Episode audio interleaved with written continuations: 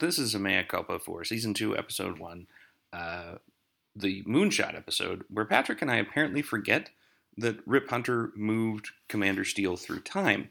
However, uh, however, our reasoning still stands, although our math is off. We first saw Steele in 1942, and then, as far as we know, the thing with the Spear of Destiny happened in 1956, which is 14 years later. And then uh, he gets tele- uh, transported to 1965 and lives out another five years. So the Commander Steele in 1970 should be 19 physical years older than the Commander Steele in 1942, and all that's changed is a haircut. So again, we got our math wrong, and we forgot about time travel, but our reasoning still stands.